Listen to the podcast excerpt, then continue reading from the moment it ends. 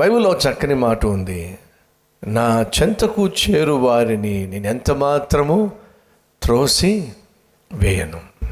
అంతేకాకుండా యేసుక్రీస్తు నీకు నాకు ఒక గొప్ప వాగ్దానం ఇచ్చాడు. ఏమిటంటే యుగ సమాప్తము వరకు నేను నీకు తోడై ఉంటాను. కానీ కొన్ని సందర్భాల్లో మనం ఎదుర్కొంటున్న సమస్యలను బట్టి మనకు అనిపిస్తుంది దేవుడు మనకు తోడుగా లేడేమో అనిపిస్తుంది. మేఘాలు వచ్చేస్తాయి, ఆకాశాన్ని కమ్మేస్తాయి. కానీ నా ప్రశ్న, సూర్యుడు ఉన్నాడంటారా లేదా అంటారా? మేఘాలు కమ్ముకున్నాయి, ఎంతో కొంత వెలుతురు తక్కువ అయిపోయింది. కారు చీకట్లు, కారు మేఘాలు కమ్ముకున్నాయి. ఇప్పుడు ప్రశ్న, కనిపించే సూర్యుడు నీకు కనిపించటం లేదు. సూర్యుడు నీకు కనిపించటం లేదు కాబట్టి అడుగుతున్నాను, సూర్యుడు నీకు దూరం అయిపోయాడా? ఎటు చెప్పండి, దూరం అయిపోయాడా? కన్ను మరుగైపోయాడా? లేదండి, ఆ సూర్యుడు ఉండవలసిన చోటే ఉన్నాడు. మరి ఇప్పుడు వచ్చిన మేఘాలు అవి తాత్కాలికంగా నీవు ఆ సూర్యుడిని చూడకుండా చేయగలదేమో కానీ శాశ్వతంగా మాత్రం సూర్యుడిని చూడకుండా చేసే ప్రసక్తి లేదు. ఈరోజు కష్టము, నష్టము, ఇరుకు, ఇబ్బంది అనే మేఘాలు నీకు దేవునికి మధ్య వచ్చి ఆ దేవుణ్ణి నువ్వు కనుగొనకుండానో, లేకపోతే చూడకుండానో, లేకపోతే ఒకవేళ ఆయన కనుమరుగైపోయినట్టుగా నీకు అనిపించచ్చేమో కానీ ఆయన ఎక్కడికి వెళ్ళలేదు. ఆయన ఖచ్చితంగా ఉండాల్సిన చోటే ఉన్నాడు. మరి ఎందుకు నీకు కనిపించటం లేదయ్యా అంటే, సమస్యలు అనే మేఘాలు మధ్య వచ్చేసినాయి. ఆ సమస్యల యొక్క తీవ్రత దేవుడు లేడేమో అనేటటువంటి భయాన్ని, భీతిని, భ్రమను కలిగిస్తాయి. ఒకరోజు ఒక చిన్న పిల్లవాడు తన ఇంట్లో ఉన్నాడు. అగ్ని ప్రమాదం చోటు చేసుకుంది. ఆ ఇల్లంతా తగలబడిపోతూ ఉన్నప్పుడు ఆ చిన్న పిల్లవాడు కిటికీ దగ్గరకు వచ్చి ఏడుస్తున్నాడు, రక్షించండి, రక్షించండి అని చెప్పి. ఎవరూ కూడా సాహసం చేసి ఆ ఇంట్లోకి వెళ్ళి ఆ కొడుకుని, ఆ కుమారుణ్ణి, లేక ఆ పిల్లవాడిని రక్షించేటటువంటి సాహసం చేయలే. పని మీద ఇంట్లోంచి బయటికి వెళ్ళినటువంటి ఆ తండ్రి పరుగున అరుపులు, కేకలు, మంటలు చూసి పరుగున వచ్చాడు. ఆ తండ్రి కూడా ఇంటిలోకి వెళ్ళేటటువంటి పరిస్థితి కానే కాదు. అప్పుడు ఆ కొడుకు గట్టిగట్టిగా ఏడుస్తున్నాడు, రక్షించండి, నన్ను కాపాడండి, నన్ను కాపాడండి అని చెప్పి. అప్పుడు తండ్రి అంటున్నాడు, నాయనా, కిటికీలో నుంచి అమాంతంగా నువ్వు ఉరికేసేయ్ అంటున్నాడు. ఏం చేయాలట?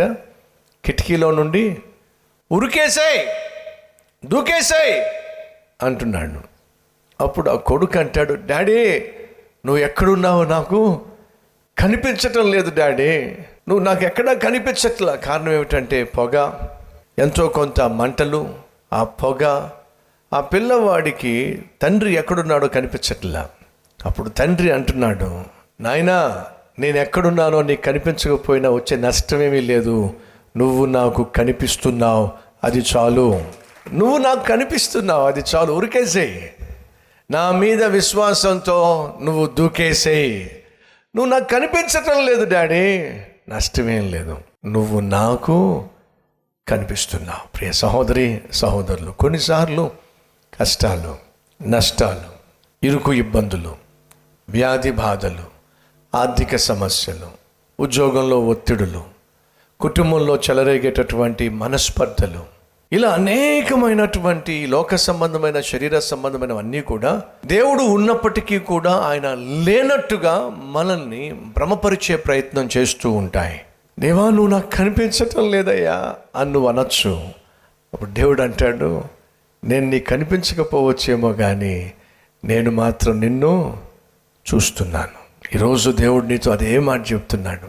నువ్వు నన్ను చూడలేకపోతున్నావేమో కానీ, నేను నీకు కనిపించటం లేదేమో కానీ, నేను నిన్ను చూస్తున్నాను, నిన్ను నేను గమనిస్తున్నాను. ఆక్రందన చేత, కలిగి ఉన్న సమస్యల చేత, ఎదుర్కొంటున్నటువంటి అపాయముల చేత ఈ భక్తుడు దేవునికి మొరపెడుతూ, ఏంటి నాయనా నాకు దూరంగా ఉన్నావు, ఎందుకు నాయనా నువ్వు దాక్కున్నావు, అడుగుతున్నాను, నేను ప్రకటించే ఈ జీవము కలిగిన దేవుడు ఎవరికైనా సహాయం చేయకుండా దాక్కునే ప్రసక్తి ఉందంటారా? ఉందంటారండి? లేదండి. ఎందుకని? చూడుము, నిన్ను నా అరచేతుల్లో చెక్కుకున్నాను. తల్లి అయినా మరచునేమో కానీ నేను నిన్ను మరువను. తల్లి అయినా మరిచిపోతుందేమో కానీ నిన్ను ప్రాణంగా ప్రేమించే దేవుడు మాత్రం మరిచిపోయే ప్రసక్తి లేదు. ఆయన ఎంతగా నిన్ను ప్రేమిస్తున్నాడంటే తన చేతుల్లోనే నిన్ను చెక్కుకున్నాడు.